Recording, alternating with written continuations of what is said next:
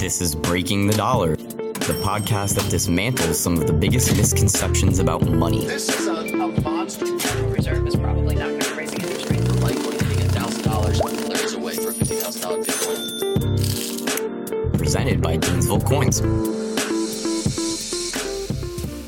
Hello, everybody, and welcome back to Breaking the Dollar. You're here with Everett Millman, and today we have an interesting, timely topic about one of the biggest waves that has been made in uh, the cryptocurrency news in quite a while, and that is that Facebook announced it's going to explore or launch its own cryptocurrency, its own kind of token. And this is the first time we've seen A, a really big company try and jump into the crypto space, but B, one that is already kind of integrated into the internet technology sector. If you remember, and a lot of people probably don't because our memories are short, but when cryptocurrencies were first becoming a thing, there were a couple of companies that had nothing to do whatsoever with crypto or an ICO, an initial coin offering. They, they, they had no connection to any of that. They purely were marketing and they threw, you know, blockchain or Bitcoin or something to that effect into their name. And their stock price started going up overnight. so, besides some of those shenanigans, we really haven't seen either a legitimate bank or a major corporation try and get in on the cryptocurrency craze. And Facebook appears to be the first one to do so. Released a white paper, which is basically a, a kind of a technical explainer um, this week about its coin called LibraCoin. Now, it's supposed to be what's known in crypto lingo as a stable coin. And that is to say, its price is not supposed to really fluctuate up and down. It's supposed to be kind of anchored to some other reference currency. So the best known, there already are stable coins out there. The best known among them is called Tether, which the name kind of, as the name implies, it is tethered to the US dollar. So technically, for every Tether coin or Tether token out there, there is on reserve exactly one US dollar for every Tether. That has come under some controversy or, or, or drawn some skepticism, but even today, a few years later, Tether still trades at exactly $1 and really only fluctuates within one or two cents either direction any given day. So, from that standpoint, it has been a success. Now, you might be asking yourself why stablecoins are needed at all. And that's partly because of how the broader cryptocurrency space works. And that is to say, most people have really only heard of Bitcoin, but there are many, many other altcoins out there, other cryptocurrencies that are totally separate from Bitcoin. In fact, there's any given moment between 1,500 and 2,000 of them that are widely known and tracked. And many of them do different things. They offer different functionalities. So some of them are purely used for payments and transactions. Others are intended to be used as sort of a limited, almost, you can almost think of it like a gift card. It's a currency that only applies within a given sphere. So, like having Disney dollars. The difference is that there are these large cryptocurrency exchanges now where you can buy, sell, and trade many different cryptos. That's where stablecoins come in. Is that you can take a token that is technically only uh, applicable or usable on some specific network within one blockchain, and you can trade it for either dollars or another currency, but more commonly, you trade it for Tether. You trade it for a stable coin that you know has the same nominal value as some other currency so that you can quickly go back and forth. What's intriguing about this whole Facebook coin, Libra coin thing, to me at least, is that it may very well increase awareness of cryptocurrencies in general. I mean, it's obviously given me an opportunity here to talk about cryptocurrencies, even if someone has no introduction to the concept. Yet at the same time, it's basically the opposite vision of Bitcoin if you want to be real about it. Some of the characteristics and qualities that make Bitcoin potentially revolutionary and its intended use are that it is decentralized, meaning no one authority or bank or central bank can control the supply of Bitcoin.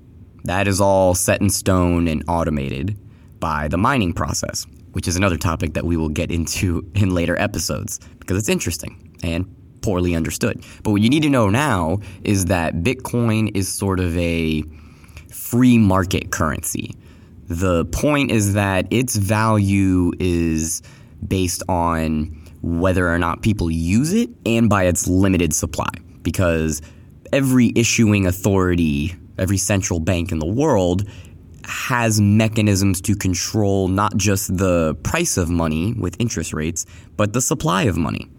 And Bitcoin is designed specifically to be different than that, that it has this set maximum limit of bitcoins that will be in existence 21 million and we're not quite there yet. We're between 17 and 18 million maybe we're a bit above that but nonetheless the point is that slowly the supply of bitcoin grows and then it never grows again. That kind of scarcity is used to be one of the essential uh, principles that gave money value. So bitcoin is trying to do that. It's trying to be peer to peer meaning that you don't have to trust a third party such as a bank or uh, some other financial institution to move your money for you and hold your money for you. You can do it all person to person. And that gives you more freedom as a consumer. It technically is supposed to decrease the chances of fraud because there's no way really for anyone to get in between you and your transaction. There's no there's no counterparty risk you have to worry about or, or liability. And ultimately, it is supposed to be fully digital and offer all of the benefits and conveniences that, that come with that. So that's why cryptocurrencies, besides Bitcoin, are a thing. They're all based off of similar principles of decentralization and encryption. But Facebook's Libra coin is, mm, it doesn't quite hit the mark. First of all, it is completely centralized. It's issued by Facebook itself. So, in, in some sense, now Facebook is becoming a bank of sorts. And secondly, because it's supposed to be a stable coin, that means it has to be tied to something and backed by something. Now, by itself, that's not a huge issue, but what is Libra coin going to be backed by? A basket of fiat currencies. So, a weighted mix of the US dollar, the euro, and a few other currencies in there are what's going to back the value of Facebook's cryptocurrency. I you may be ahead of me and you can see that that really defeats the purpose of what crypto is supposed to be about. If you're just backed by or tied to these other existing currencies, that doesn't pose a challenge to those currencies. If anything, Facebook is really trying to compete with payment platforms like PayPal and Venmo and Cash App, which is a strange use of the crypto concept, at least so far.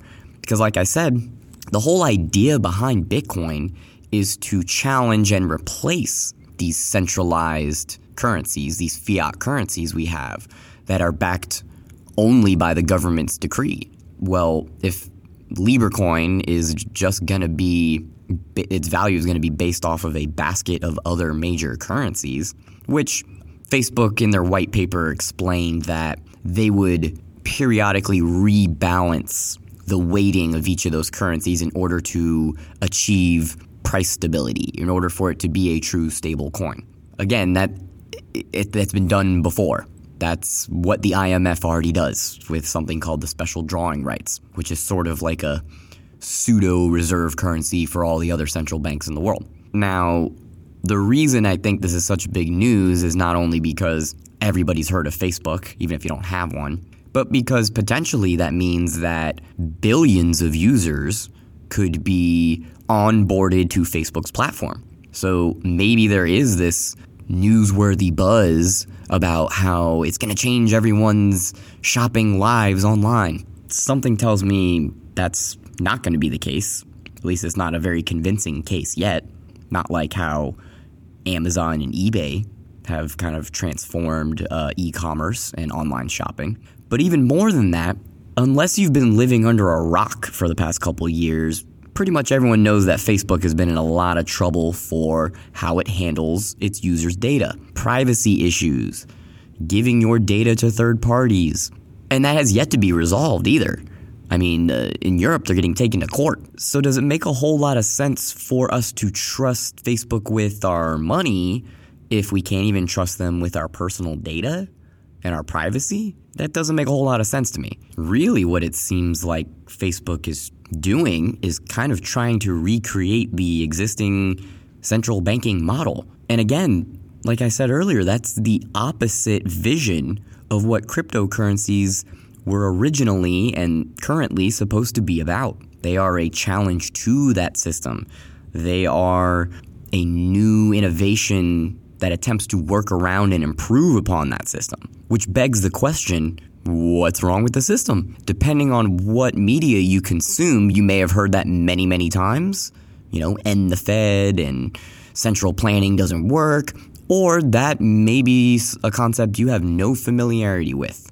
That, you know, it's news to you that the system ain't working or that the system is broken. And I'm here to say that in a lot of ways it is broken. Central planning has only been attempted in recent history for about the past hundred years or so in, hum- in the long span of human history. We have only tried to centrally manage how money is created and distributed to this extent since some of the first central banks were invented at the turn of the 20th century. For nearly all of human history before that, with a few brief exceptions, there has always been sort of a let the market choose the best currency dynamic going on. Now, like I said, there were brief moments where we did experiment and rely upon currencies that were purely backed by a government decree. For the most part, they were wildly unsuccessful. Up until today, up until right now, every other experiment with fiat currency has ended in the, the currency dying and its value going to zero. There are definitely some people who will say we are on that path today. We're making the same mistake again. But really, it seems that central banks and the idea of a centrally planned monetary system and financial system is pretty much universal at this point. It's just a matter of how extreme the measures are that that central authority takes to try and manage its money. The bigger and stronger you are, the more extreme your policies can be. So we see that mainly with the three biggest ones, which are the Federal Reserve in the United States, the European Central Bank for the EU, and the Bank of Japan. All three have engaged in unprecedented experiments in monetary policy, such as stimulus measures, which are mainly called quantitative easing. Really, that's a fancy way of saying that the central bank will buy up assets like bonds in order to inject liquidity into the markets. At the same time, they have cut interest rates in many cases below zero. So in Germany, the Netherlands, Switzerland, and Japan, four of the strongest, most stable economies in the world, they have negative interest rates out 10 years. That is a historical anomaly. You know, we can save the concept of ZERP, which is zero interest rate policy, or NIRP, negative interest rate policy. We can save that for another day because there's plenty to say about it. But what you do need to know is that it's a highly unusual, untested, potentially dangerous policy decision because it really turns the idea of interest on its head. And one of the most troubling things about it is that it's been tried for several years and it still hasn't really worked. I mean, the whole house of cards hasn't come crashing down yet, but the longer this policy is in place, the less effective it seems to become, which could prompt policymakers to get even more extreme. They'd have to double down, essentially. So that's one of the major problems you'll hear with the idea of central banks managing their country's money or central planning, like in China. You know, they control basically every aspect of economic life. We're not quite to that point here, but again, the Fed is kind of the biggest, baddest central bank in the world. It's got the most leverage, the most ammunition, the most firepower. So even though it doesn't take quite as extreme of a dictatorial take on markets as some of its counterparts in other parts of the world, its decisions have a much greater effect on how everyone else has to play the game, so to speak. Orders of magnitude higher. Everything the Federal Reserve does has ramifications all across the world for other central banks because the dollar is the pervasive common unit for all global finance. It's the world reserve currency. It's the number one exchange medium by a long, long, wide margin above any other currency in the world. That gives the United States a lot of advantages, but it also means that when we use extreme policy tools, the potential fallout is much bigger. And that's the situation we're facing.